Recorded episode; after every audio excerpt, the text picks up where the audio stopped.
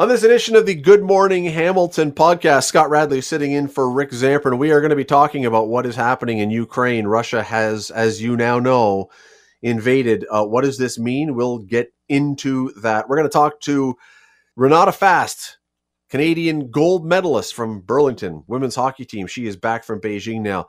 Bail hearings. Confusing bail hearing this week. What is the purpose of a bail hearing? How do they work? How is there any consistency? We're going to find out about that from a lawyer. Interest rates are going up. Lots of people concerned about that. Should they be? And the Emergencies Act, now gone. Hmm.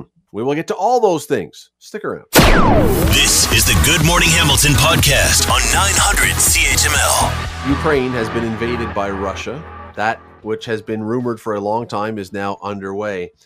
Several hours ago, just a couple hours before the invasion started, we talked to Doctor Florian Gassner, who is with the University of British Columbia. He is an expert in that region of the world. He's with the Department of Central, Eastern, and Northern European Studies. He's a former resident of Ukraine. Much of what he said just a couple hours before this invasion started was very illustrative. Here is Doctor Florian Gassner. Thank you for having me. Great to be here.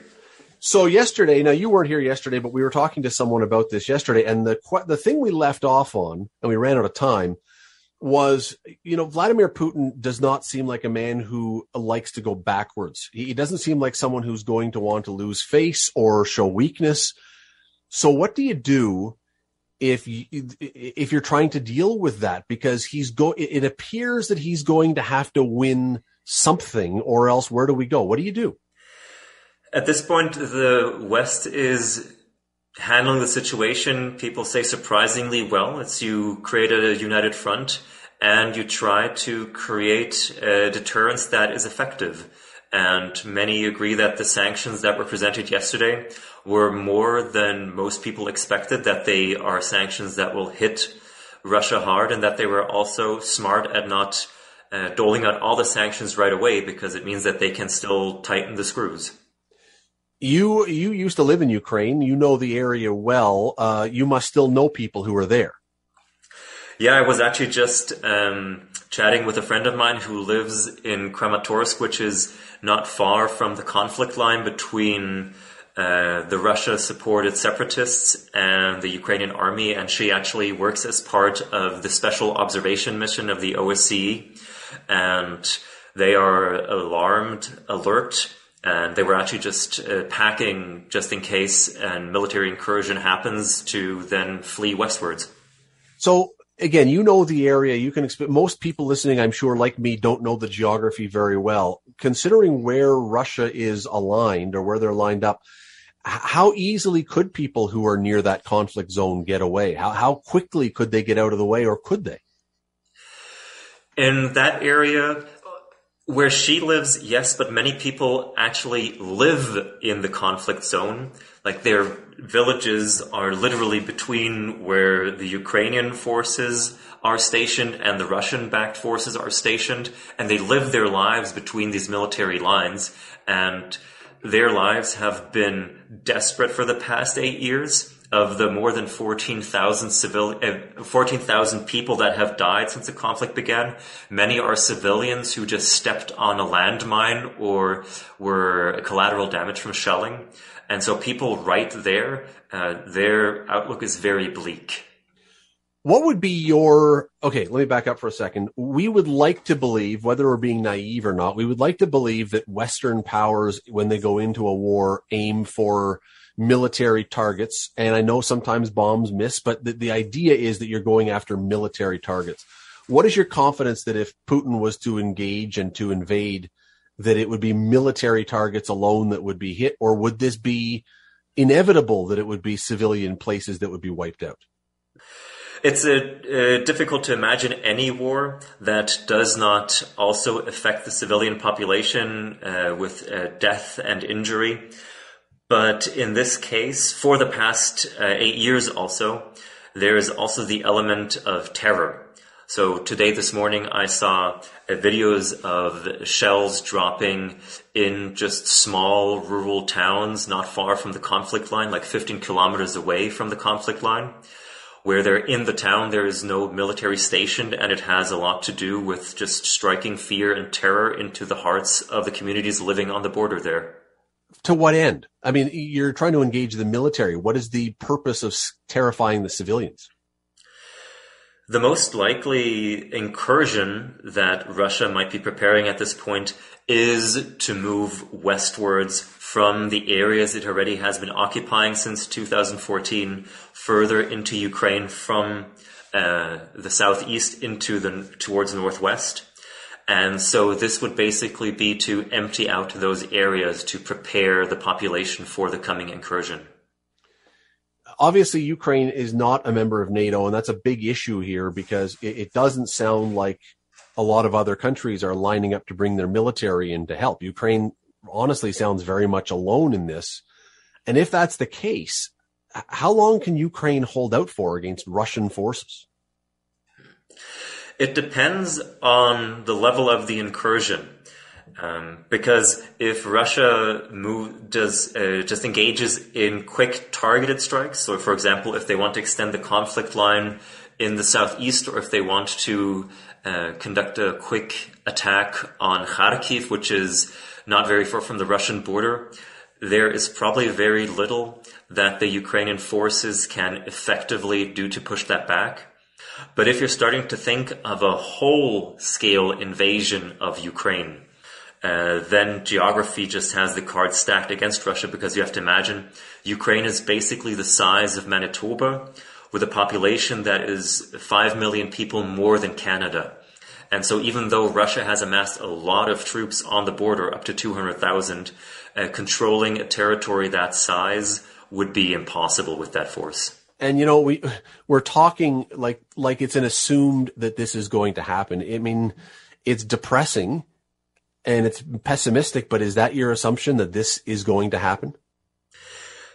I think the most likely scenario is that Russia will try to expand the territories they have in the southeast. And they basically already alluded to that over the past two days by saying that they are recognizing these supposed republics, people's republics of Luhansk and Donetsk, by saying they're not just recognizing them in the current form, but they want to recognize them as representing the entire districts of Luhansk and Donetsk that exist on the Ukrainian map. Because right now, these territories just occupy a third of these districts. And so Russia already indicated that they are considering that this should be larger.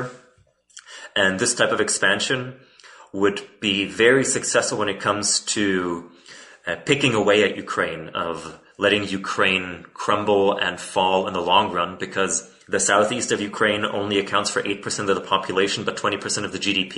Mm. So if they further disrupt the industry in that area, that will very, um, very much hurt the Ukrainian economy overall. Doctor Florian Gassner, I'm not sure I said what school when I introduced you at the beginning, from University of British Columbia, Associate Professor, Department of Central, Eastern, and Northern European Studies. Uh, thank you so much for the time today. Thanks for having me on again. You're listening to the Good Morning Hamilton podcast from nine hundred C H M L. This morning we woke up to news that Russia had, in fact, as we had long anticipated, invaded Ukraine. A war, I assume a, the word war is an appropriate word here, um, has begun, an aggression, an attack, what, whatever word. Uh, let me bring in Stephen uh, Saideman from the Norman Patterson School of International Affairs at Carleton University. He's also the director of the Canadian Defense and Security Network. Uh, thank you so much for taking the time today. Really appreciate it. Sure, Scott. What word would you use? I mean, is warfare, or are we still in an attack, or what, what do we call this right now? Well, it's absolutely a war. When one country decides to take the territory of another country, it's always going to lead to war, because countries tend to resist that. And the Ukrainians are resisting. They're putting up fighters in the, in the, in the skies. They're, they're, they're going to fight. They're probably going to lose, but they're going to fight. And that's going to be a war.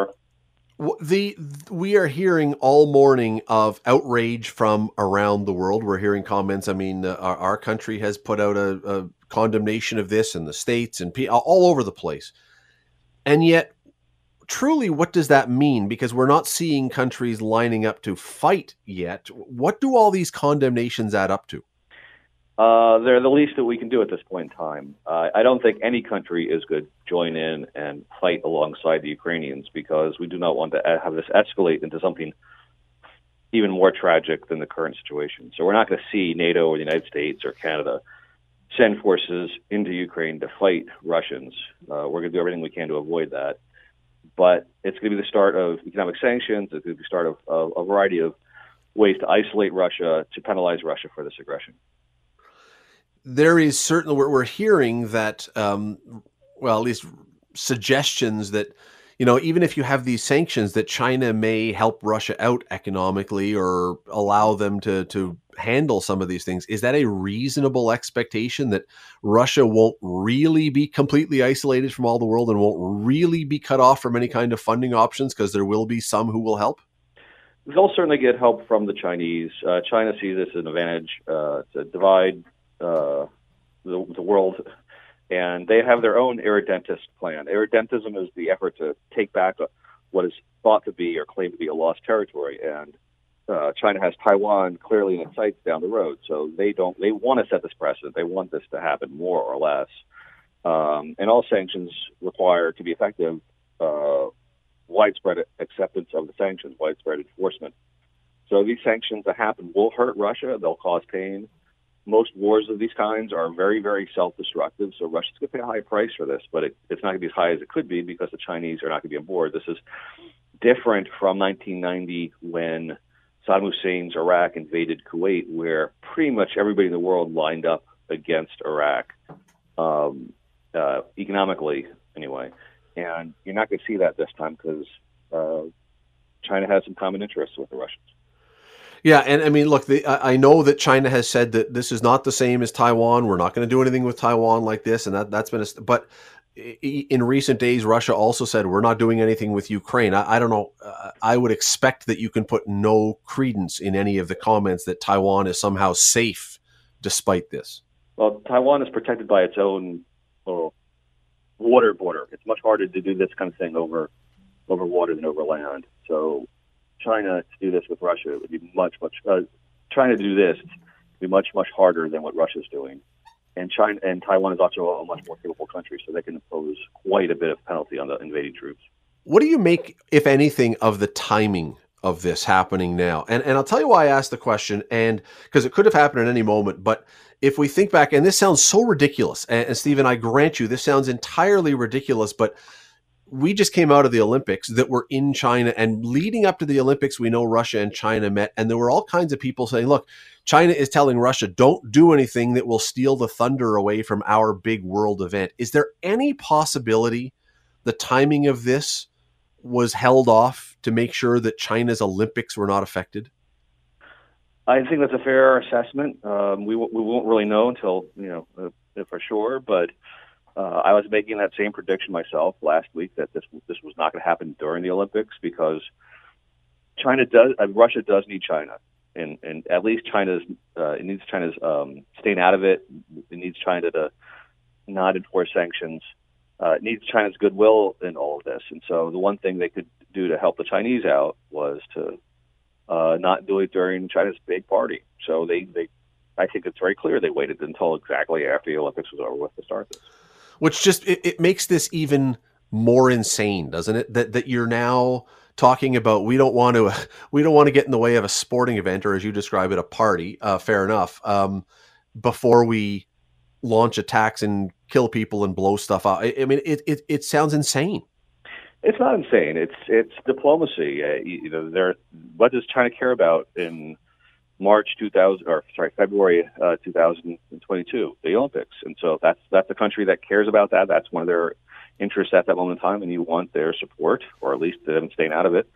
Then you do what you can to to keep them happy. Um, Russia was not trying to keep most of the world happy. It doesn't really care about most of the world, but very much cares about China's position on this. So they did the least they could do, which was hold off for a little bit. Stephen Saideman uh, from the Norman Patterson School of International Affairs at Carleton University, also the director of the Canadian Defense and Security Network. Uh, I know you're going to be uh, having a lot of people wanting to talk to you today. We really appreciate you jumping in. Thank you for this today. My pleasure, Scott. You're listening to the Good Morning Hamilton podcast from nine hundred C H M L. I am not an economist. Uh, however, when you do a radio show long enough and talk to a bunch of experts, you start to learn some things. And I've learned a few things over the years, especially about interest rates and stuff. And so you get this situation with our economy where if you have too much money in the economy, too much easy money, low interest rates giving easy money, and not enough goods which we have with our supply issues, you get this inflation that we are facing. So you have to do something to try and bring that down, which means raising interest rates, which is what we seem to be looking at over the next few weeks. John Athanasiu is a, a licensed insolvency trustee out of Saint Catharines. John, how was my uh, how was my lesson there? Was I pretty close? Yeah, pretty good. Eh? Okay. All right. So I, I might pass economics a second time if I had to do it. The the problem with this, John, and you deal with people dealing with this stuff all the time. The problem with this is theoretically that makes a lot of sense. Practically, it makes a lot of sense. But on a human level, there's a lot of people who probably are not really excited about seeing interest rates rising. No, absolutely. And uh, that's what we've discovered in our last uh, consumer debt index survey that M N P puts on quarterly uh, with uh, Canadians across the country. And I mean, why? If it's if it goes up now, there's supposed to Bank of Canada is supposed to make an announcement next week about this. And I mean, I don't expect that they're going to raise interest rates a ton, but even if it goes up a little, is that enough to cause people real concern? Uh, maybe not in the short run, I guess, but uh, as as it kind of lingers, yes. Um, I think what I've heard now is we're seeing, anecdotally, anyways, people kind of rushing to get uh, that home purchase in before the actual interest rate Uh, increases. Uh, and I guess the other thing to this is an in- interest rate rise. Um, it's it's an immediate impact to people's lines of credits and more upon mortgage renewals.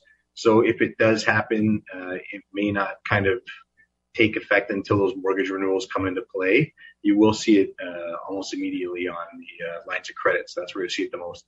Ooh. And then I guess the other side of things is credit card debt, right? So those credit card right. interest rates don't change. Uh, they're kind of fixed, I guess, so to speak.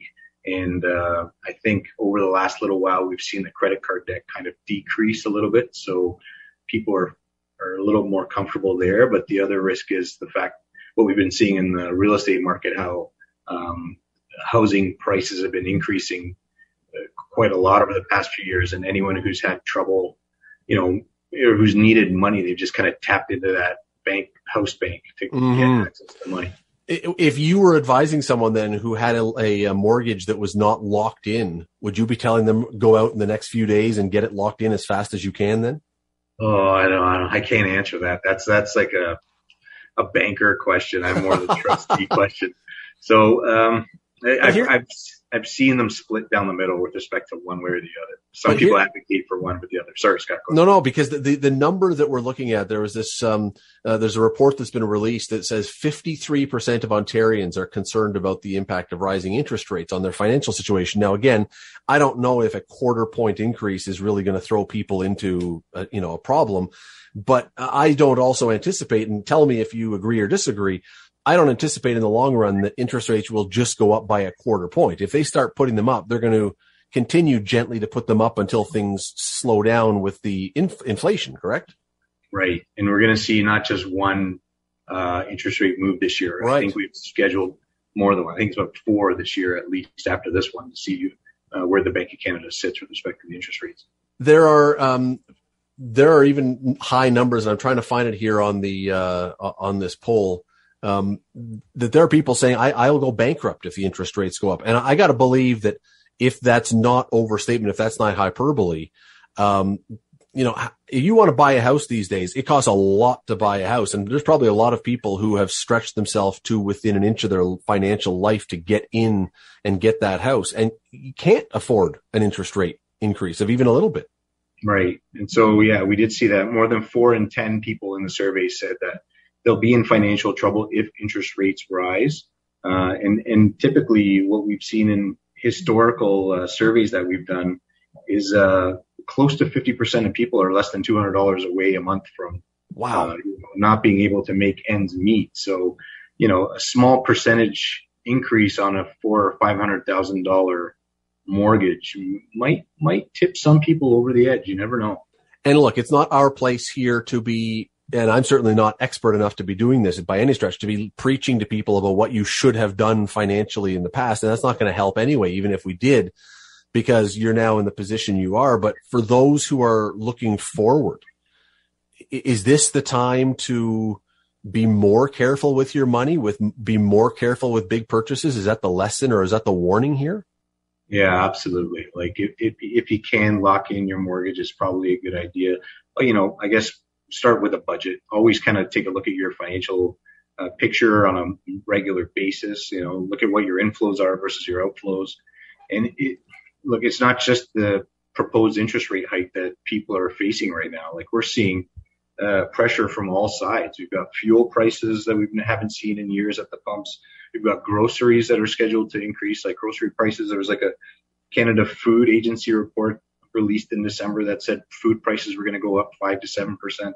We've also got like uh, annual interest rate, uh, not interest rates, sorry, rental rates. Mm-hmm. I think there was another uh, rental market report released by C M H C that said uh, the average uh, two-bedroom unit is going to go up by three percent, and in Hamilton alone, it was three point seven percent. So it's like all these small little upticks are going to, you know, like death by a thousand cuts type of thing. But John, based on my very rudimentary economics lesson at the very beginning of this, if interest rates go up, would we expect inflation to slow down then, so that, yes, we're going to pay more for our house, but is there a chance we pay less for some of the things we're right now paying more for?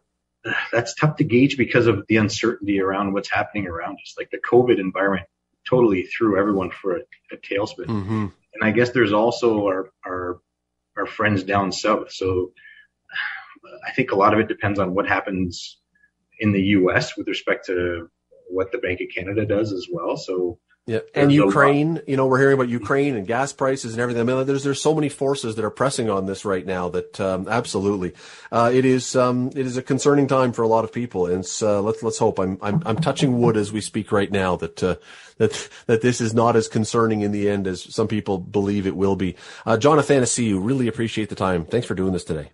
Thanks, Scott. You're listening to the Good Morning Hamilton podcast from nine hundred C H M L. There was a bail hearing that was held this week, a very high-profile bail hearing regarding the convoy in Ottawa. And uh, there were some things about it and the whole bail hearing process that I will admit I didn't understand, because um, it, it, it didn't seem the same as other bail hearings. So I wanted to bring in someone who can help us understand this system. Uh, Jonathan Eshetu is a criminal defense lawyer. Jonathan, thanks for doing this. Very much appreciate you jumping in here. No problem. Thanks for having me, Scott.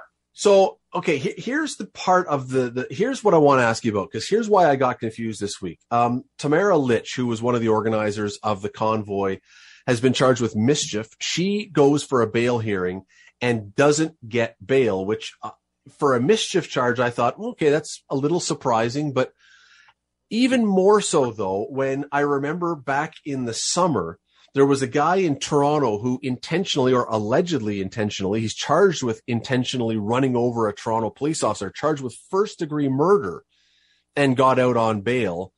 And I'm looking at this, Jonathan, going, okay, what is the what is a bail hearing supposed to be for then, if these two don't seem to jibe with each other? Yeah. So look, bail, it's, there's three grounds that basically you got to look at um, where you, what, to determine whether or not you'll be denied bail. So you, you got to show that you're not going to, that you're going to attend your court appearances. Um, another ground is the public safety. And so is uh, there's substantial likelihood uh, that the uh, accused would um, reoffend in any way. It doesn't have to be the same offense. Um, or interfere with the administration of justice. And lastly, there is uh, what they call the tertiary ground, which is uh, concerned with the public's confidence in the administration of justice. And really, will will the public lose confidence um, in the administration of justice if uh, the accused is released? What, you're right, mischief, mischief is usually a, a releasable offense. Um, The issue, though, really comes down to it is, what's the bail plan? The bail plan is is what's going to really determine whether or not this person's going to be released. So I know in the Miss Lich case, um, uh, Tamara Lich case, the, the judge had found that uh, she was not credible, and the surety that she proposed, which was her husband, Uh, there was also indications of him not being uh, reliable or mm. credible. And, and when and when you said that, you know, will the will the system be seen as being credible? Does prof does the profile of the case then factor in? Because clearly, what happened in Ottawa was as high profile a case as yeah. we've seen. It it shouldn't, in the sense that, you know, you because it's a high profile case, that shouldn't mean that they get detained, right? Um, it, it, it does, it does seem like there, there may be some issues in terms of the credibility of, of the, the, the witnesses, and that might play the role as to why detention. It is a high profile case, but there are cases um, where they're still high profile and they get out. Um, but what really, I think, is, is it may, that may play a factor into it, but it really shouldn't in terms of the judge's decision, um, simply because the, the, the whole eyes are watching. Mm. Um, it may put some pressure, but, you know, it's not a factor to be considering in terms of, you know, uh, all because the whole world is watching that this person should be detained. It, it really, it shouldn't, that shouldn't be a reasoning why. Over the past day or so, one of the comments that I've heard and one of the concerns that some people have had, and I don't know if it's a legitimate concern or not, is, you know, we've done very well by and large in this country at keeping politics out of our courts, that our, our judges are not seen as partisan. And there have been a couple of comments saying, you know, th- th- this, this feels to some people like a partisan decision. It, it, it, do you think so? I mean, is there anything to that, that this is a, that, that, that, that, that politics is sneaking into the decisions?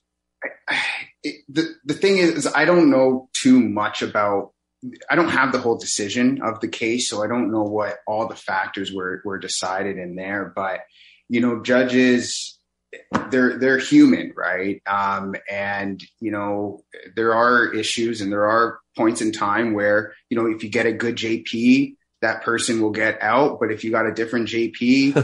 you know, you'll, the luck uh, of the draw, right? Yeah, the luck of the draw. So I don't know if it's if it's fully politics or, you know, just uh, judges the judge's preference. I would, you know, we would hope that uh, they would be able to separate their, you know, uh, their their beliefs and just just apply the law, but that that may not always be the case. All right. One other thing then about the, the, the justice of the peace, because I think it was, yeah, it was, it is a justice of the peace who would have heard this. Here's a quote that was from the ruling, and I was struck by it because, well, I'll read it and then tell you why I was struck by it, and you'll probably figure it out before I even get there. This community has already been impacted enough by some of the criminal activity and blockades you took part in and even led. You've had plenty of opportunity to remove yourself and others from this criminal activity, but obstinately chose not to and counseled others not to either. It goes on. That's not saying you're charged with this. That's saying you did this. Is that commonplace? So when when you take it in a bail hearing, you know, um, it's basically the Crown's highest case. And so what, you do have the presumption of innocence, but there may be the evidence that's produced could suggest that the Crown has a strong case against the the accused in that manner. So, and in, and in this case, she was there. We all saw that she was there. I mean, there's no yeah, question.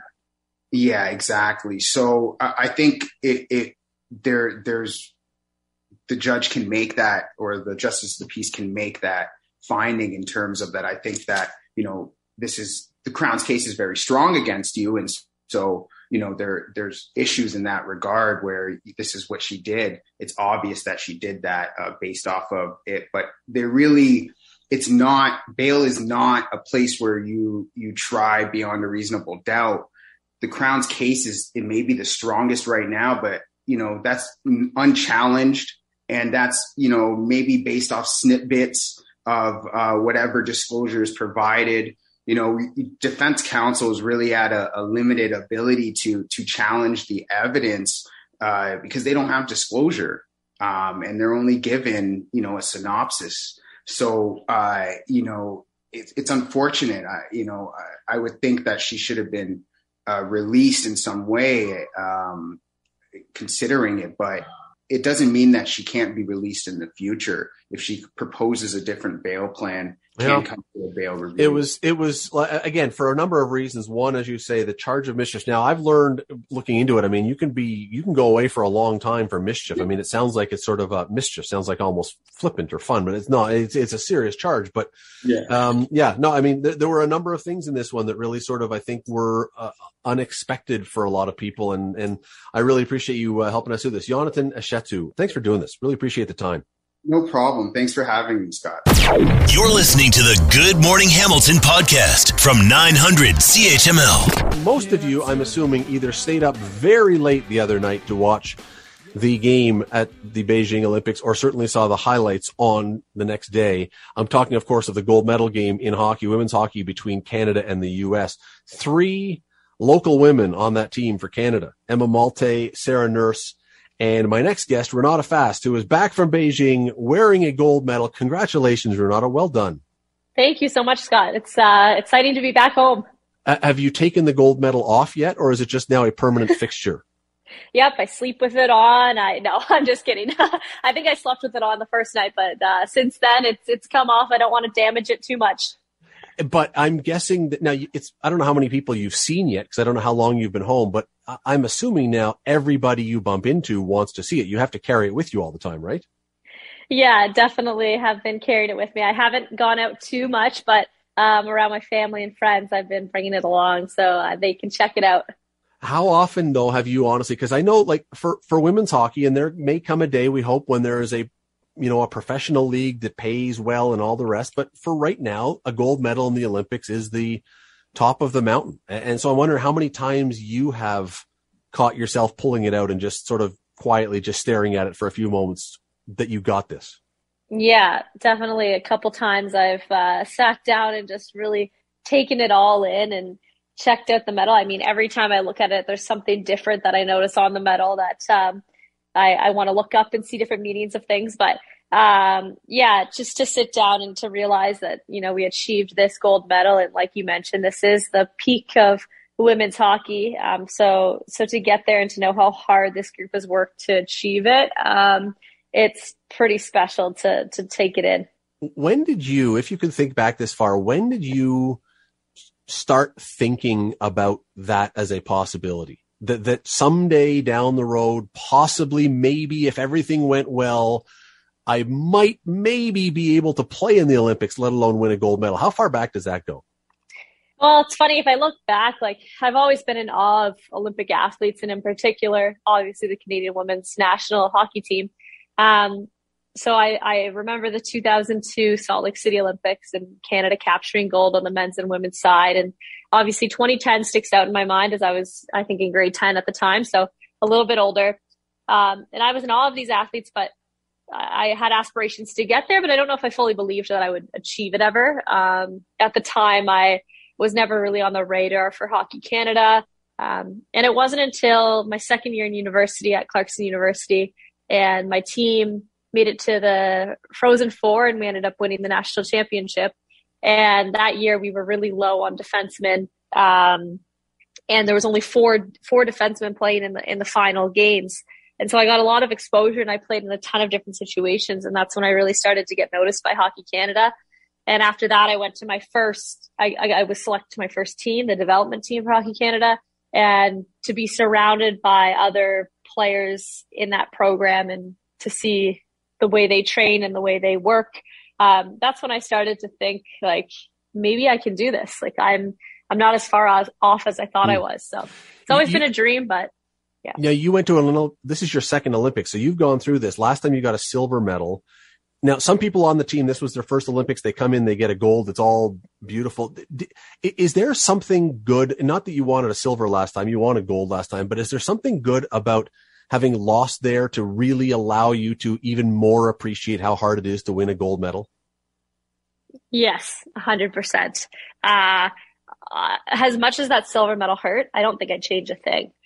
These last four years have been difficult for external reasons, obviously, with, with the pandemic, but also just it required, that silver medal required our program to take a step back and to put in the effort to change things that needed to be changed, and to evaluate ourselves as individuals, as teammates, as players, and to see how we could get better as people. Um, so this gold medal is so rewarding because of that silver medal and because of the struggles we went through as a team and as a program, and to see the changes that were made and the work that we all put in to be the best in the world. Um, it makes this even sweeter, and I wouldn't change a thing, even though it was so hard in twenty eighteen. What's so ironic about what you just talked about, though, is, uh, and I don't know how much you know about this, but while you were over there, there were people saying, look, the women's game is not competitive. Canada and the U S are just obliterating everyone. Does it really belong in the Olympics? And, and I think the irony here is um, it, you guys worked so hard to be able to beat the States. The States worked so hard to be able to beat you guys that, you know, I, the pack was closing a little bit, and it looks like you guys sort of stretched it again just because that, that rivalry pulled you away from the rest of the world. yeah, yeah. It, it, there's no doubt that women's hockey is growing, and obviously Canada and the U S have been powerhouses for, for years and years, but um, we've seen other nations get stronger. And the thing that's unique is in a year of an Olympic year, Canada and the U S have the funding to, we call it centralization. So we bring out, the both teams bring out like twenty-eight girls, and they train full-time together as they prepare for the Olympics. We're the only two nations that do that and have the funding and the resources to do that. Yeah. All the other countries, they don't have those resources. So in an Olympic year, I feel like the disparity might even be more amplified only because we're together full time. Um, yeah, there were some lopsided scores, but those other countries are still progressing and they're still getting better. And we've seen them get better year over year. Um, and I know there was talks in the media, um, definitely frustrating for us to read some of that stuff, but Um, by us playing those games hard and, and playing those other nations the way we played them, it'll make them better. So um, it's, yeah, it's exciting, but in an Olympic year, it's amplified because we spend so much time together. When you played in the round robin against the States, um, you guys won that game, as everyone knows, but they outshot you guys. Like, they got a ton of shots in that game. W- was there any discussion in the dressing room after that that, yeah, we won, our goalie was amazing, but uh, geez Louise, we better be better than that in the gold medal game, because I don't know if we can do that again and win?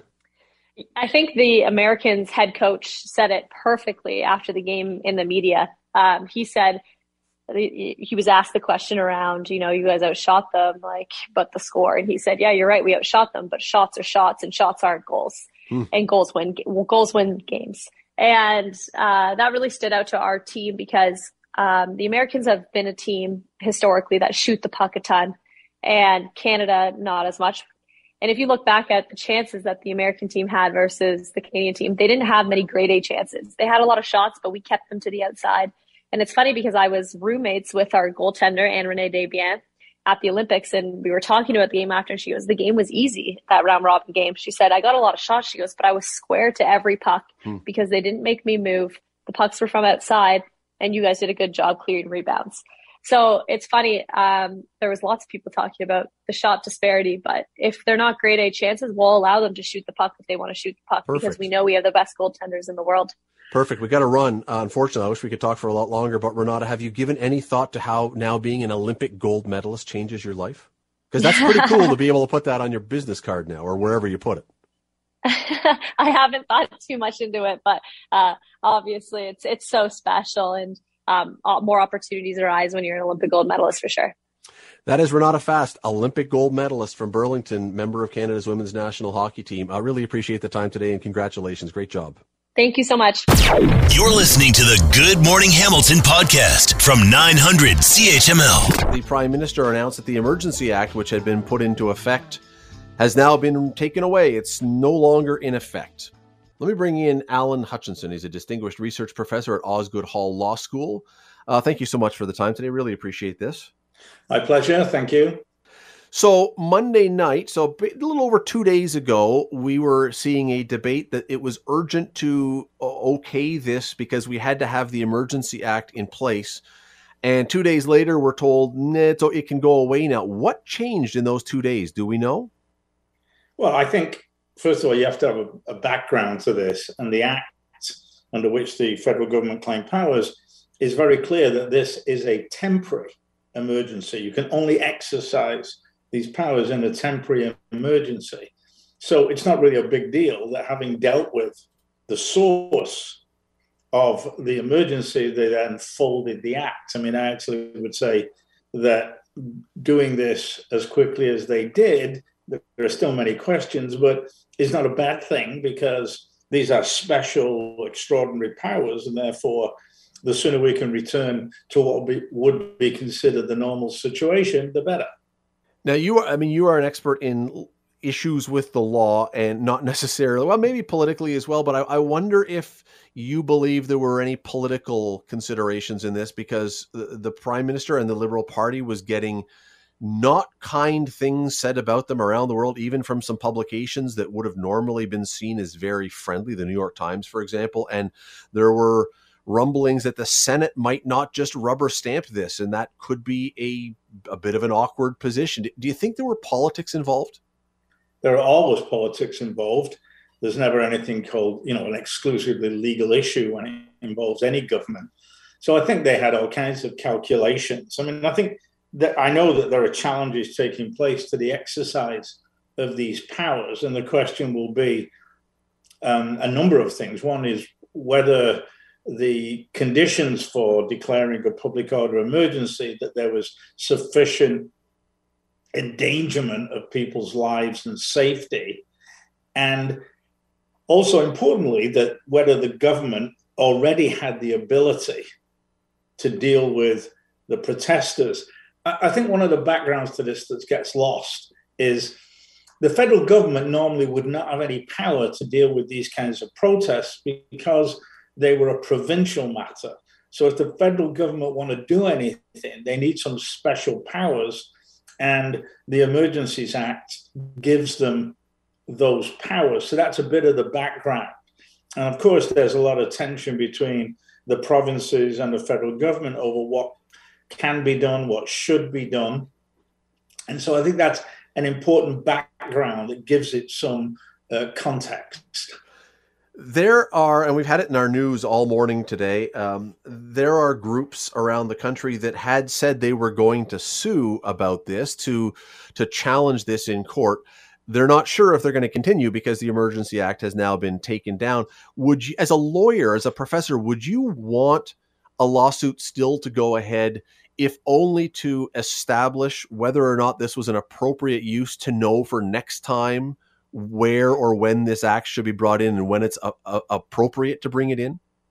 Yeah, I think it's important. I think the there are provisions in the Act that allow uh, for challenges to the government and even compensation in some circumstances. But I think the force of the uh, litigation is, insofar as I understand it, is that it's trying to put a check on future governments, or to clarify at least when governments can exercise or Um, initiate this act. I think that that's that's not a bad thing, but it seems to me that if you know anything about the history of the courts, they're very much likely to defer to a political decision by the government as to what counts as a sufficiently urgent, critical, and temporary situation. There's some precedent about this that goes back a fair way, and the courts are very reluctant to challenge what have seemed to be um, political decisions in um, difficult circumstances. And and, and you're uh, of course you're you're absolutely correct, of course. And, and I I also wonder though almost if the government would want a court trial to set a standard, because you know we talked about politics a moment ago. You and I both know that the next time there is some sort of blockade on a pipeline or on our railway railway track for issues, environmental or whatever, any group now that does anything, there are going to be calls saying, well, you didn't, you brought in the Emergencies Act for this group, why not for this group? It, it almost makes sense to take it through the courts and have it clarified about when it's usable. Yeah, I mean, I think people, perhaps including yourself, have very romantic notions about how insightful the court will be. Their track record in these matters um, is not great. But I think one of the, the questions that does arise, which crosses both law and politics quite clearly, is um, would the government have been as slow to act if it had been an Indigenous demonstration or if it involved Black Lives Matter?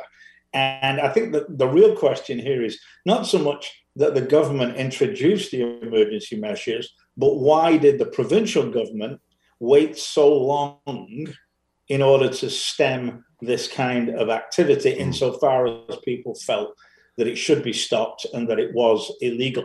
There were plenty of powers available to the provinces, because this is a provincial matter, um, which could have brought this to an end. But clearly there wasn't sure. an appetite to do that.